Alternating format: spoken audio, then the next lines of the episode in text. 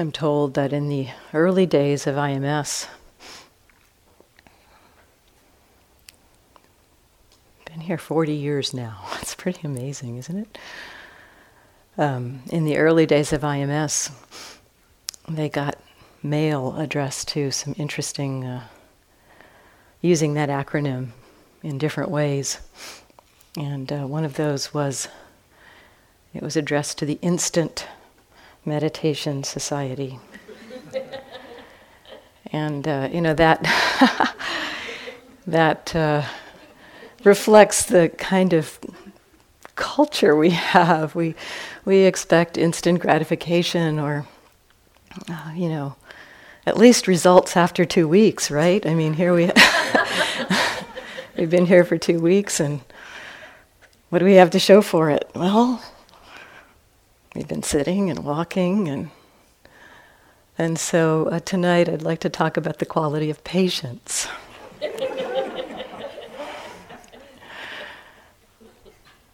One of the ways in to explore patience is um, to, to look at the different ways we get impatient. There's different ways we get impatient, and that can help us to understand some of the different qualities of patience. One of the ways we get impatient that I think is very fami- familiar to us from perhaps the time we were uh, children is that we um, get impatient waiting for something good to happen in the future. You know, birthdays, holidays, end of school. I remember just, you know, kind of, you know, being so excited about certain things coming. And so that quality of impatience is there from a very young age, that kind of expectation or anticipation of something good to happen in the future. You know, we think, when we start to look at this, and this is what our practice asks of us to look at these qualities, to look at what happens in our minds. You know, think about how you feel when you get impatient in this way. You know, there's often some excitement, some kind of leaning towards a kind of a sense of how great it's going to be when that happens. That's how I was when I was a kid, anyway, you know. And um, that kind of uh, mind state is it's believing when it's believing that something in the future is going to be better than something now you know, that we're uh, there's some future configuration of experience that will be so wonderful and i just want to point you back to something bhante said yesterday, I think, about how all that's happening is just these six sense experiences. Know, that's all that's happening. And yet we are excited, waiting for some configuration of six sense experience. That's what's happening when we get impatient like that. So think about how you feel. There is the excitement, and if if there's the kind of projection into the future, we're really you know, are we're in our thoughts thinking about how great it's going to be. We're anticipating future pleasantness, feeling happy about future pleasantness, and completely ignoring the fact that right now, actually, it's kind of agitating. You know, there's a restlessness in experience when we have this kind of impatience. I mean, I could hardly sit still when I was a kid waiting for my birthday. And so, this kind of impatience, this kind of impatience for something good to happen, comes into our practice. We get impatient for some good meditative experience. Perhaps we've had a taste of calm or ease or peace.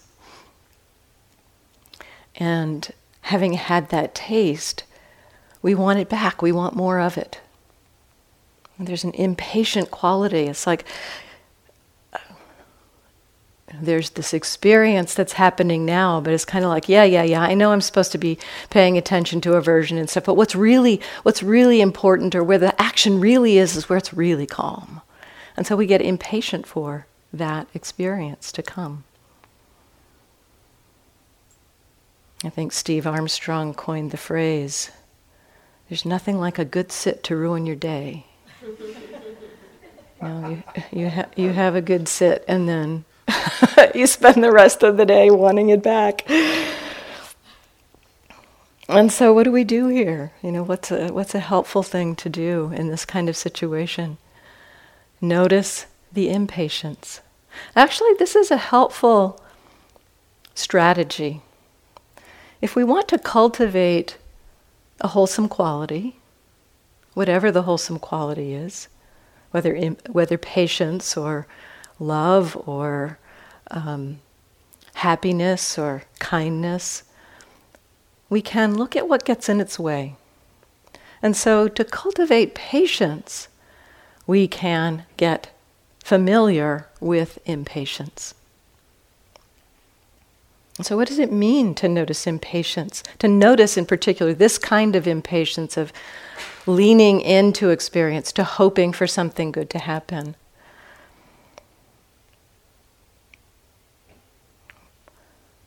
The first thing is just to check in what's this?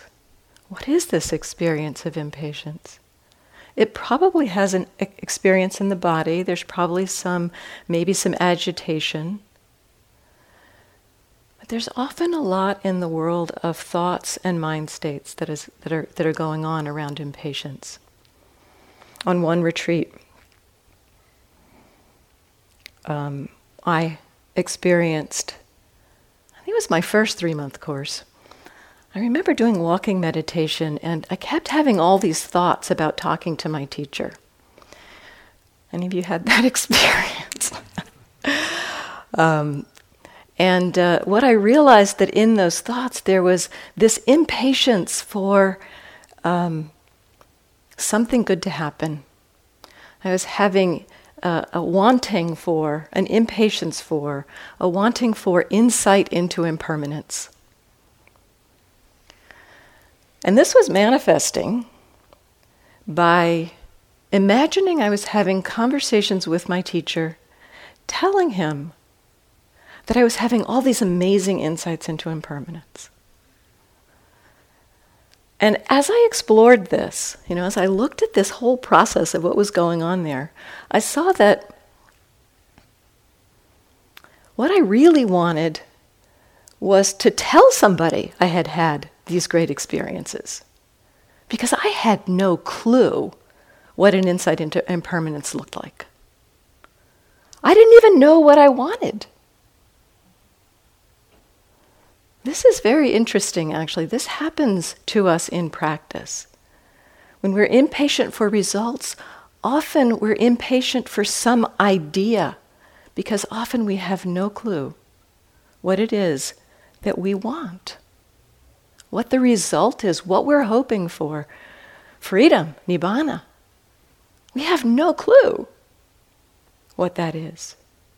And yet we're impatient for it so when we look at that, when we look at the actual experience of impatience, we see it's an idea. And in this case, what I saw was an idea about wanting to look good to my teacher. So investigating what is this experience of impatience? Thanissaro Bhikkhu talks about um, patience, this kind of patience of something that we are expecting or hoping to happen in the future, as being the patience of a farmer. I'll read this uh, little section to you from one of his books. One of his teachers, he says, Ajahn Tante talks about being patient like farmers. Those of you who've never lived on a farm, even if you know, even you know that farmers don't have an easy life. They work hard, especially in Thailand where they don't have a lot of labor saving devices. When the time comes to do what needs to be done, they have to do it quickly. In other words, when the grain, rice grains are ready, you have to harvest them quickly before the mice get to them. You have to take care of them quickly, winnow the rice quickly before any late season rain comes to spoil it. So it's not a matter of being slow or casual, this patience of a farmer. The patience of a farmer is the sort that knows you can't plant rice today and expect to have the grains ripen tomorrow. It's going to take time, and during that time, it's going to require work. And so, patience, and using this story, this example, patience doesn't mean passivity or slowness.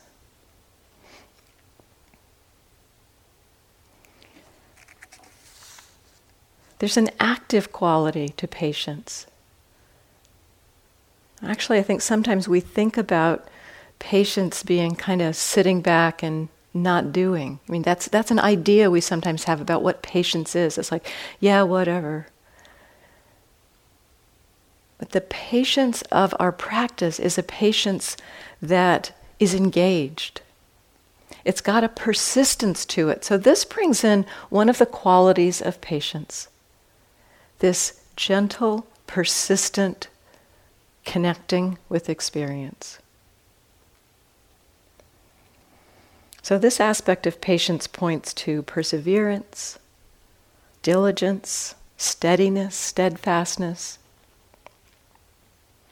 And one of the keys with this aspect of patience is patience with results. Continuing our practice even if it seems like nothing is happening.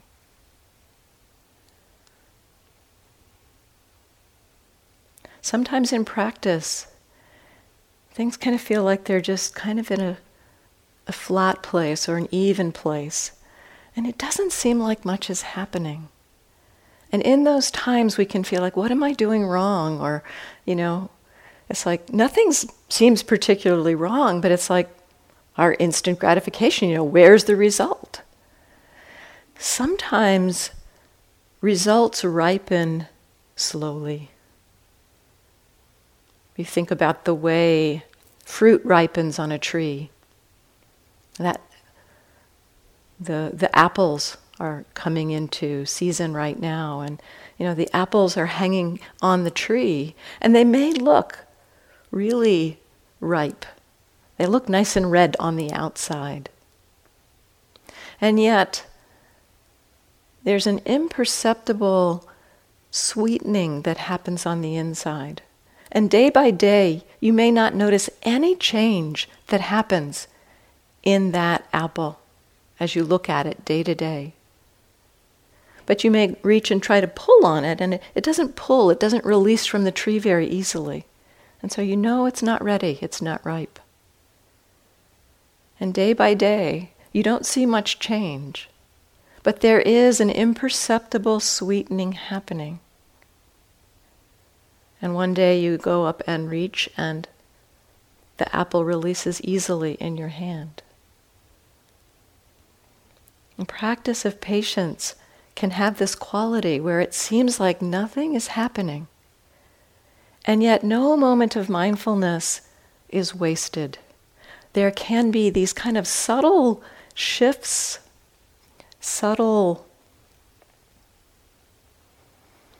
meetings, these meetings of experience that uh, uh, gently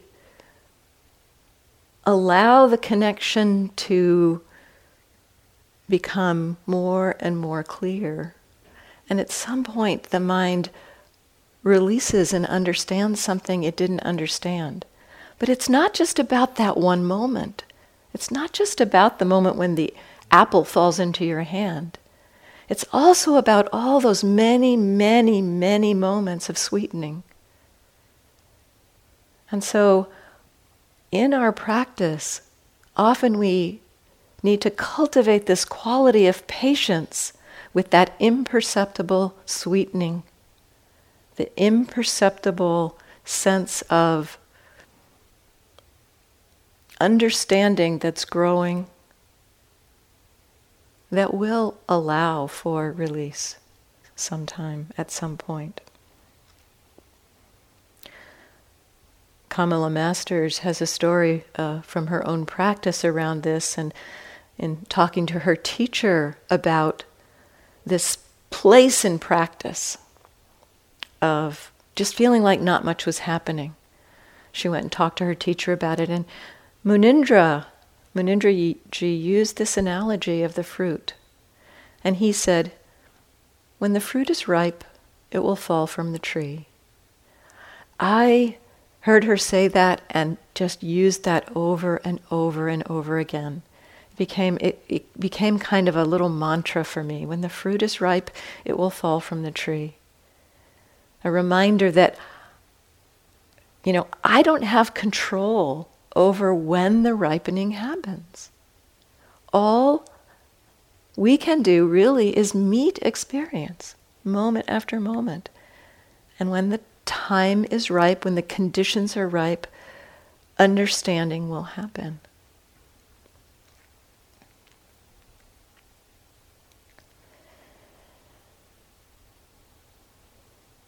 As we persist in our practice with this gentle persistence, sometimes it seems that little more than uh, will keeps us from coming back. You know, that kind of place where it feels like not much is happening. We need to apply that persistence, connect, just meet this moment, this moment, and this moment. But over time, we do start to experience benefits in small ways and in large ways. In, in the, the meetings, you've all talked about just even small ways of seeing how the mind can meet something challenging and be okay about it. There's a, a little bit of a shift of perspective around our usual relationship to the hindrances. Or we actually recognize happiness and feel it and know it instead of grasping after it. This was one of my patterns, actually. I talked myself, I, I, at one point, I realized I talked myself out of happiness. Happiness arose, and rather than allowing myself to feel it, I began telling myself things along the lines of, well, yes, I'm happy now, but, you know, this isn't going to last, and, you know, besides that, I know most of the time I'm miserable, and or, or if I was kind of connecting with the happiness, I might, you know, get lost in a story about how do I keep this happiness instead of really just opening to it here and now. Sometimes we need patience to open to beautiful things too. Sometimes we do. So these shifts, these little shifts. I remember one time I was sitting at my my uh, table. I think I was having a, a meal, and this was not during a retreat. It was it was during daily life, but it, it, it might have been soon after a retreat, and some wave of joy arose in my experience, and um, it was a little bit overwhelming. And my mind, the first thing my mind said was, "Whoa, I can't handle this," and it tried to shut it down.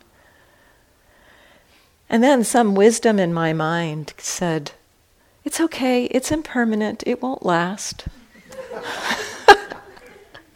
that actually let me feel it more fully. And then it kind of crested and got very strong. And then on the other side of that, it just was this kind of pervading happiness.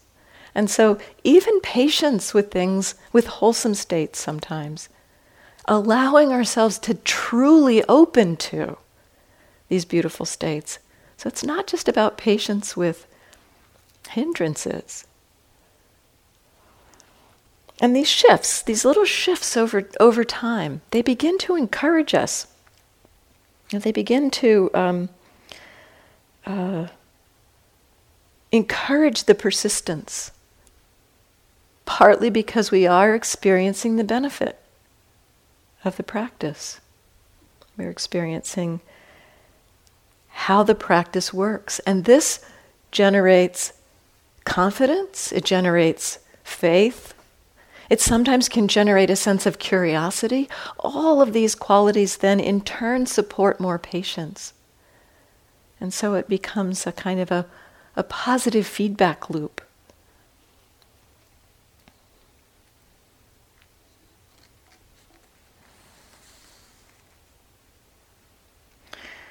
Sometimes in this place of not seeming like much is happening. Another analogy that can be helpful is that we're our job our job here is to meet our experience as if we were a naturalist looking at something new in our environment. And just imagine this, this, this uh, image has caught my interest. Sayadaw U Tejaniya used this example, I believe. He said, you know, think about the first people that went out under the stars at night, you know, our way, ancestors way long ago. The first ones that actually looked up and had a cognizance of the stars in the night sky. There wasn't anybody to tell them what was happening up there. They just would go out each night and look at the sky. And over time, they might they, they began to see patterns in the sky and noticed perhaps over a very long stretch of time that certain of those patterns were present in the spring and certain of them pl- present in the fall are certain present at certain times of year and others present at other times of year, certain areas of the planet not having a spring and fall. So just kind of noticing the patterns. Nobody there to tell them about it. I mean, now we've got all these books. You know, you, you can go out and you can find out, okay, these stars, they're up at certain times of the year, and these stars, they're up at another time of the year. The North Star in the North Hemisphere, you can always find that one and orient from there. So we have people to tell us these things. Our ancestors didn't have that. What did they do? They went out and they looked at the sky over and over and over again, began to understand something about it through the repeated observation, the repeated meeting of experience. Our practice is like that. We explore our experience as naturalists with no need to overlay a, uh, an idea about what is there, but more a curiosity about what is here. The patterns begin to reveal themselves. We don't have to. That's how insight works in a way that the patterns of our minds begin to show themselves just through the willingness to meet experience over and over again.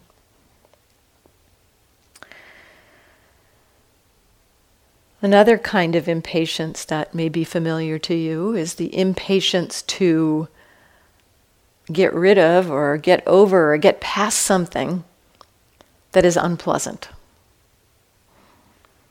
This is an impatience connected to aversion to what's happening in the present moment. For me, this was a big part of my life, this aspect of impatience. And uh, one of the early places it really showed up was at the toward the end of my first three month course, like two weeks before that retreat was over. There was so much impatience. It's like transitions. I saw that transitions were very uncomfortable for me. And I was really impatient to have that transition over with, anticipating. So there's the unpleasantness, a little bit about the uncertainty of the transition, but also there was the idea of transition. And I don't like that idea. Get me out of here. You know, it's like, it was very painful for those last two weeks. Actually, I got to have a little. Um, wake up call because I was so impatient to get home. And some of it was kind of like impatient about how much have I changed? You know, like how, how, how great is it going to be when I get home?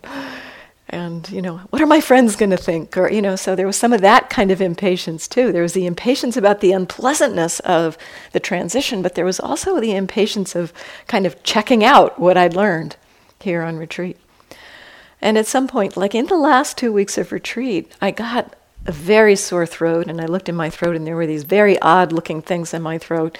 And so i realized i should go to the to the clinic and made an appointment and went to the clinic and sat at the clinic and there was all this music playing at the clinic and there were people bustling around and like you know. And i looked around and it's like this is what i was impatient for this is life outside you know this is what i was waiting for it's like reality check this this isn't like so great again it's that it's just six sense spaces, just the six sense, six sense spaces happening over and over again. So, so we are impatient at times about something unpleasant in experience now. Now, we can see this kind of impatience in small ways, even.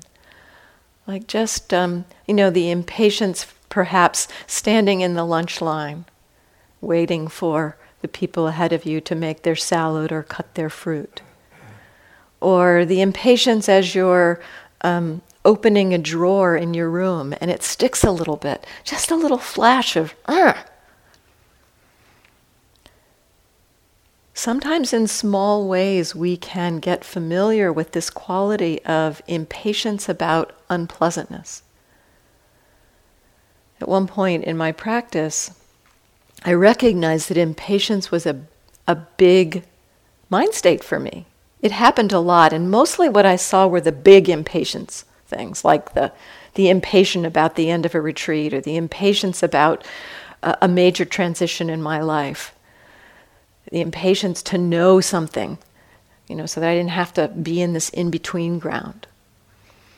And so I decided to make a study of impatience. And I began just noticing when impatience came up in my life in this way of exploring patience by recognizing, getting familiar with its opposite quality. And it was everywhere. Impa- I was impatient when I was brushing my teeth. I was impatient when my shower ended, impatient to finish the, the drying off and get on to the next thing. And, and I began to see that it was very helpful to not just brush by those small impatience. I mean, sometimes when little impatiences flare up, little aversions, little things like that, we kind of think, oh, yeah, that's not a big deal. You know, we can kind of overlay something on top of it and you know, kind of like I was talking about the other day, you know, oh, it's so lovely taking a walk, you know, instead of being impatient for the walk to be for an end, and knowing the impatience and knowing the not wanting to be walking, oh, walking is so lovely, you know, we can kind of overlay and not clearly recognize that in truth there is this little flash of impatience, this little flash. And so it's, it, it can be really helpful to get familiar with those little flashes. The skill that you develop in meeting those small ones supports you in being able to meet the pattern when it gets large. Because the pattern in the small is very similar to the pattern in the large. It's just not quite grown so much yet. And so there's a lot you can understand by looking at it in the small. It's not, it's not so hard to be with when it's small. So you can learn a lot about that. Sometimes in practice, small things can seem very large. We have a name for this phenomenon. We call it yogi mind. It uh, seems to happen as we settle in retreat. You know, we get more settled, more calm, and then small things become so huge. Like the way somebody uses their knife, it like becomes disastrous. Or uh, the, the, classic, the classic story of yogi mind. There's a, a retreat that happens in the desert in California each year, and this must have happened in the 80s sometime, this story, but somebody apparently left a note for the managers asking if they would mind calling um, the airport to get them to reroute the planes flying overhead so that they, they obviously didn't know there was a retreat center happening there and they could clearly reroute the plane so that it wouldn't disturb the yogis when the planes flew overhead. This is an example of yogi mind, you know, something small becoming like this needs to be fixed now. This is about the time in the retreat when this kind of thing happens. so you might be noticing things like this where it seems like you, you may be recognizing, wow, the reaction is out of proportion to the actual event. So if you're noticing something like that, it's very natural. It's part of the process. And just recognize okay, yogi mind is happening. Yogi mind is happening. Just don't believe. you don't need to believe the story that this is, this is a major problem. We need to ask the managers to do something about this. So check in, check into what's actually happening. Sometimes there may be a little bit of uh, over response, over reactivity. So just remind yourself of yogi mind and see if you can be patient with the small things, partly by reminding yourself that they are small. But not repressing the response. I mean, that's not what this is about. There can be a big response. Know that response but remind yourself of what's actually happening.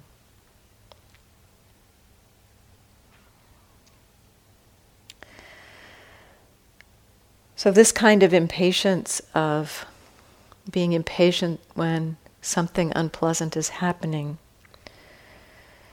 we can also see this in larger ways around issues of injustice, things that actually need to change in this society. And there's two there are two sides I'd like to explore around patience in this kind of scenario. One aspect is when we think about this kind of patience, it's pointing to qualities of forbearance, tolerance, patience under insult.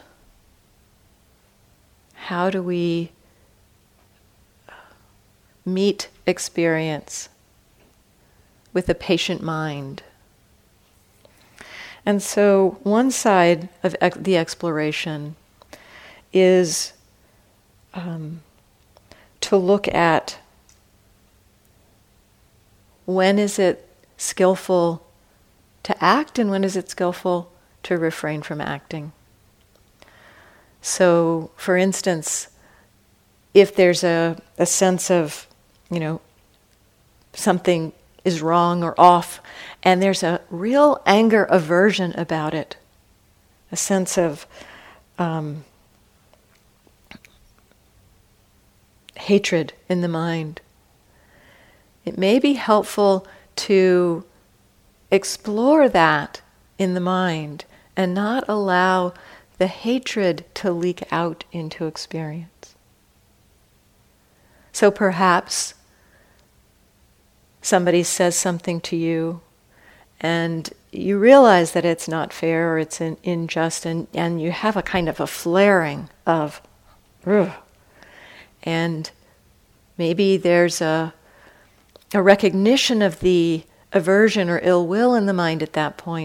And so a kind of a settle back, okay, I'm not, you know, this, this isn't about repressing the feeling. And so there, there may be an exploration of what is it like to fully allow that feeling of that's wrong. That person that person is behaving unskillfully and is causing harm, and I'm really mad about that. To not repress all of that, but also to explore not letting it leak out into our actions. Perhaps taking a pause before responding. So that's one side. That's one side of the exploration. Looking at, exploring is this the time for action? Or is this the time to explore inner, inwardly what's happening? The other side of this, or another side, there's probably more sides to this than I'm bringing up right now. Um, another side to this is that there's times when definitely action is called for.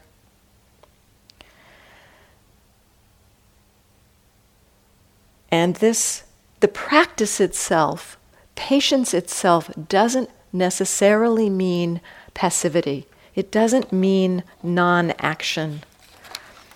Gandhi had a, a beautiful phrase for his uh, philosophy of engagement in, with the repressive regime of British rule in India.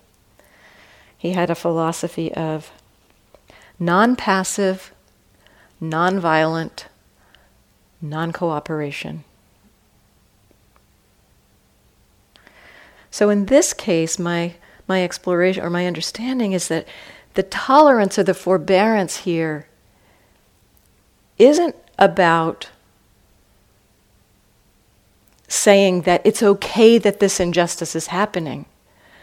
It's about forbearance with the process of change, taking action and understanding, knowing that sometimes action doesn't create it doesn't create change immediately. And so there's a kind of a forbearance in the process of change. Martin Luther King has had a beautiful way of expressing this and he called it a philosophy of love. This is from his famous 1963 speech. There's another thing about the, this philosophy, this philosophy of love, that says you can stand before an unjust system and resist it with all your might, and yet maintain an attitude of active goodwill toward the perpetrators of that unjust system. So it goes on to say that the ethic of love can stand at the center of the nonviolent movement.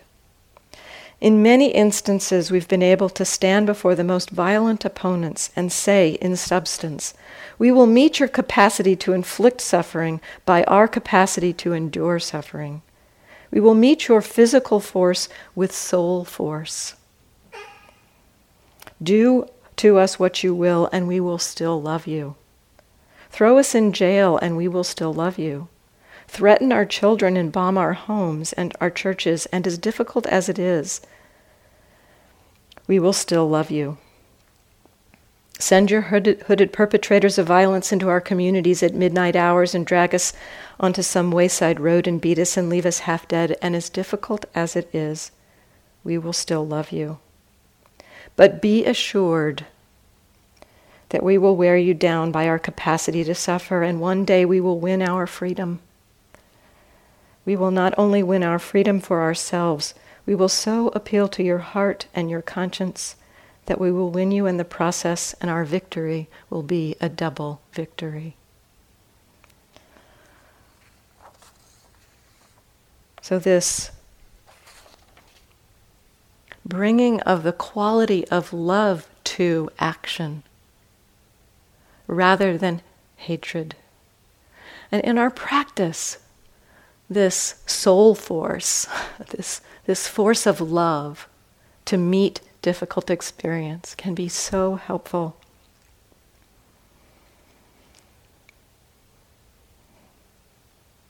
We can cultivate patience with the difficulties of practice. And the more mindful we get, the more we see them. You know, this is one of the ironies of our practice.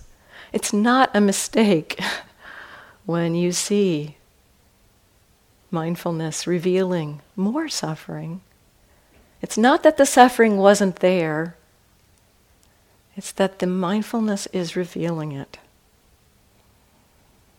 I think it was Trungpa Rinpoche that said,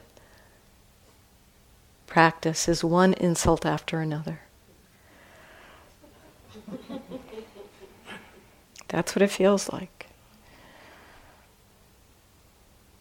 And so we can cultivate patience of our own minds. We've actually spent a lot of years cultivating our habits, our patterns of mind. We've practiced over and over again the ways that we react. Practiced over and over again. And so it's not surprising that one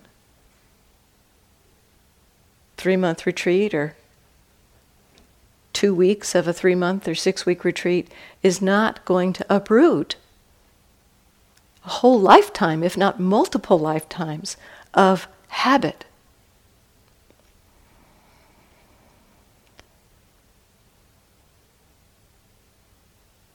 The first noble truth understand dukkha. And for us in practice, this also means being patient with the cycles of practice.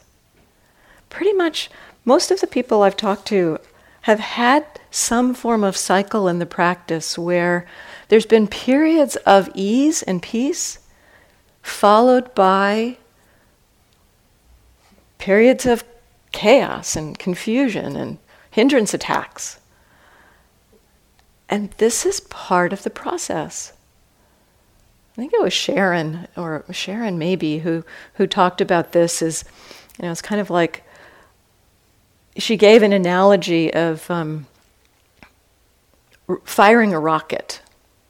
And, you know, there's a lot of junk up in space. You know, there's a lot of like old satellites and parts of things that have just like, it's like there's apparently a big garbage dump up there in space. And um, in order to fire a rocket, you need to know where all that stuff is. And then when there's a clear space, you can fire the rocket. So it's kind of like that, you know, it's like the mind moves into a space where there's clear clearness perhaps, some ease, some peace. And parts of the um, psyche that haven't had their day in the sun yet are going, oh, my turn now. And then you have some new thing arise, some kind of reactivity. And so this is part of the process. One teacher, Michele McDonald, called it the cycle of purity and purification. Purity and purification. It's a very natural part of this process. And so it's not a mistake when, after a period of ease, it may feel more challenging or more difficult for a time. It's not a mistake, it's part of the natural unfolding of this process.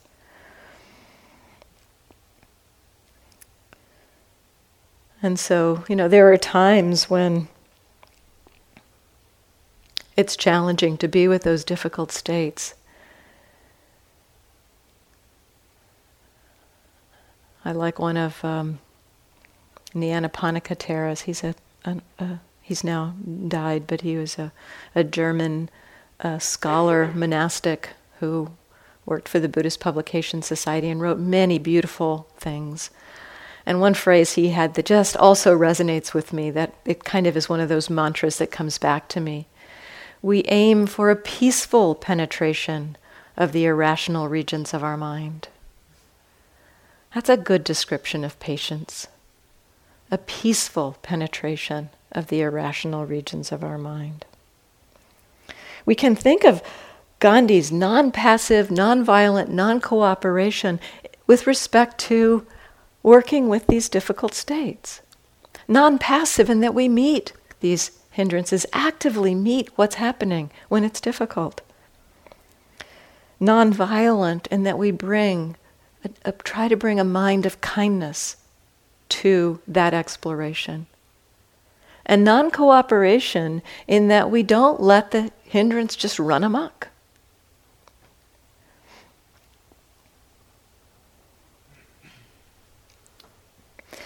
Running through the two kinds of impatience of impatience for pleasant things to happen, impatience for unpleasant things to go away, is a deeper pattern of non acceptance with just how things are in the present moment. And this connects with another aspect of patience, which is a deep kind of acceptance acceptance for things as they are. As we start to touch in and actually meet our experience, we see that what is here, what has arisen, you know, here it is. It's here. It's already here. This anger, this frustration, this joy, this boredom. It's here already.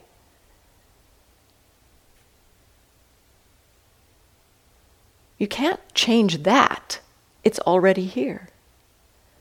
And so there's a patience with meeting what's here, and yet learning how to respond skillfully, to shape the next moment of experience. And this meeting of moment to moment experience really begins to show us this unfolding.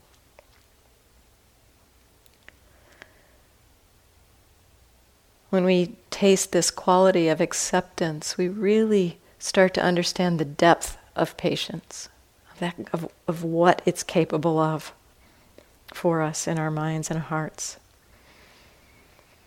Ajahn Sumedho says, It's a great relief to accept things the way they are, because the only real misery is wanting them to see them in some other way. This is the, you know, again, pointing to this moment. This moment, what's already here. Accepting what is already here. And with wisdom, choosing to step forward. It's again not about passivity, but about allowing through the direct meeting of things as they are in this moment. As we meet things as they are, wisdom begins to emerge, and wisdom helps us act. Wisdom is not passive, wisdom acts for the benefit of ourself and others.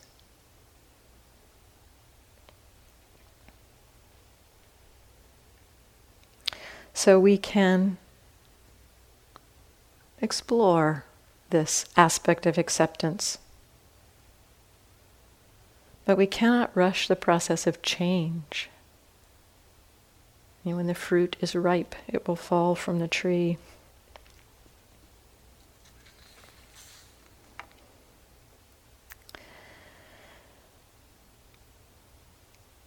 Sometimes, after we've had some kind of an understanding or, or an insight, We've seen into something clearly in a moment. We have this little thought in our mind of, ah, figured that one out. I had that happen at one point at one early retreat when I was at Spirit Rock. I had a kind of shift of perspective around pain in my body. And uh, that shift of perspective allowed me to be completely okay with quite unpleasant sensation in my body. It was one of the first times, I think maybe was the first time I really had seen the way a shift of the mind could allow physical sensation to be, unpleasant physical sensation to be experienced with ease. And the thought that went through my mind, I laugh at this point. It's like, wow, I'm glad I don't have to go through that again. I actually thought that I'd figured it out. And so sometimes, you know, sometimes, many times we have an insight, you know, that experience, that shift of perspective of being able to meet the mind being at ease with unpleasant experience. That's a moment of insight.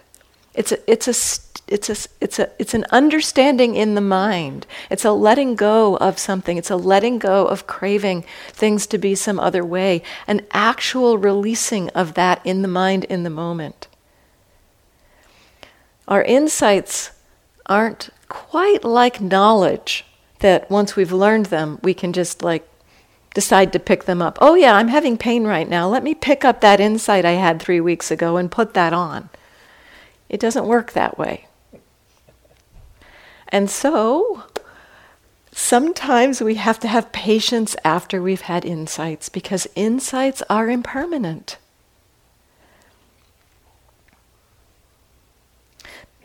Patience is actually needed at all points on the path. This quality of patience. And we may have had a, a an insight into the uh, way the mind clings and grasps around pain and seen it release. And yet, at another sitting, I remember, and I, I think I was sitting right about there.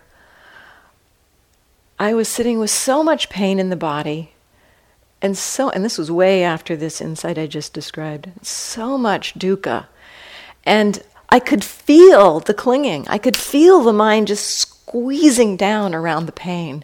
And, and my mind basically said, I'd let go if I knew how.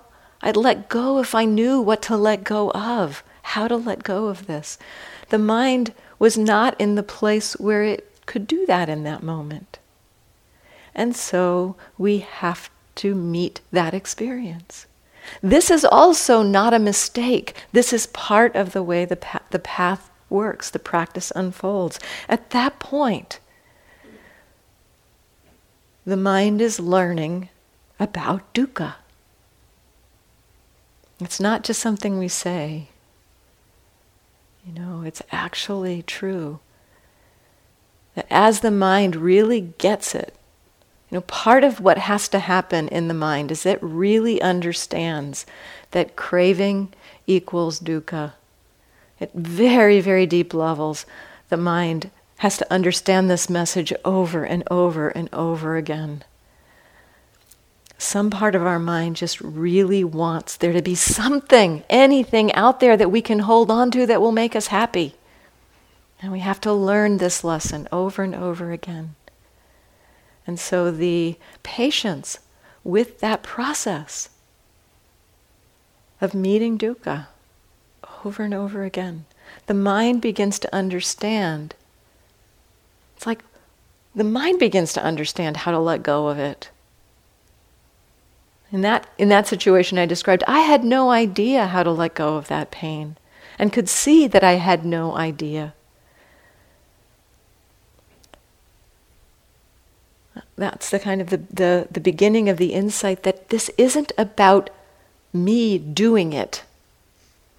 It's about cultivating the conditions for the releasing to happen, the understanding, the wisdom to arise, and the releasing to happen.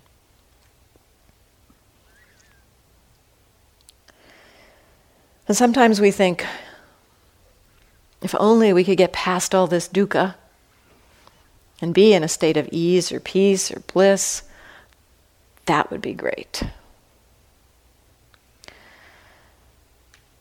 And so we do maybe at times start to feel happiness or ease or peace, calm, states of wholesome, beautiful states of mind coming. And we also begin to see. I mean, we first thought, might think, who would need patience with those? But over time, we might find that we start to like think, well, what's next? Is it just about being calm? Is that what this is about? Is that what I signed up for? A life of everything being calm? Maybe we think, wow, is that what I want? Is that really it? The Buddha actually, one reflection the Buddha made once he said, the way this is a paraphrase, I don't have the actual quote, but something along the lines of the way I found freedom was that I did not take satis- I wasn't satisfied with simply experiencing wholesome mind states. It's not just about experiencing wholesome mind states. And so sometimes we also need the patience to meet this is calm. Calm is happening. Ease is happening. Peace is happening. Without the mind going, and where's whatever it is that I'm expecting, some kind of like mind blowing enlightenment? I mean, where's that? Calm is like this. Peace is like this. Ease is like this.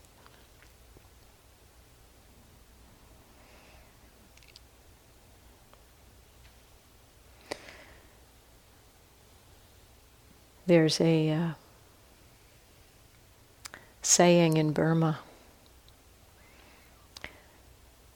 patience is the road to Nibbana. It is through this quality of patient willingness to meet experience, whatever that experience is, to meet pleasant experience, unpleasant experience, neutral experience, to meet change in many forms to meet dukkha. This willingness to be patiently in the moment. And it is, it's a patience that's right in this moment. That is a quality that allows the unfolding of the practice to lead to freedom.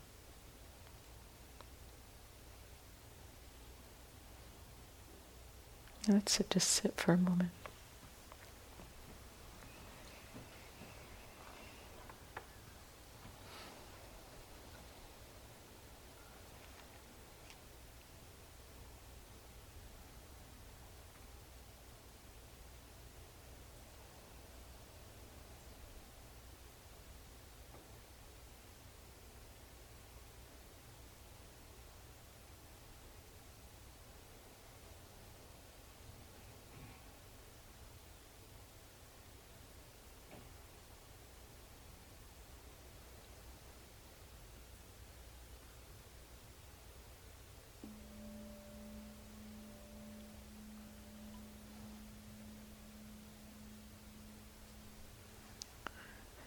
Thank you for your attention.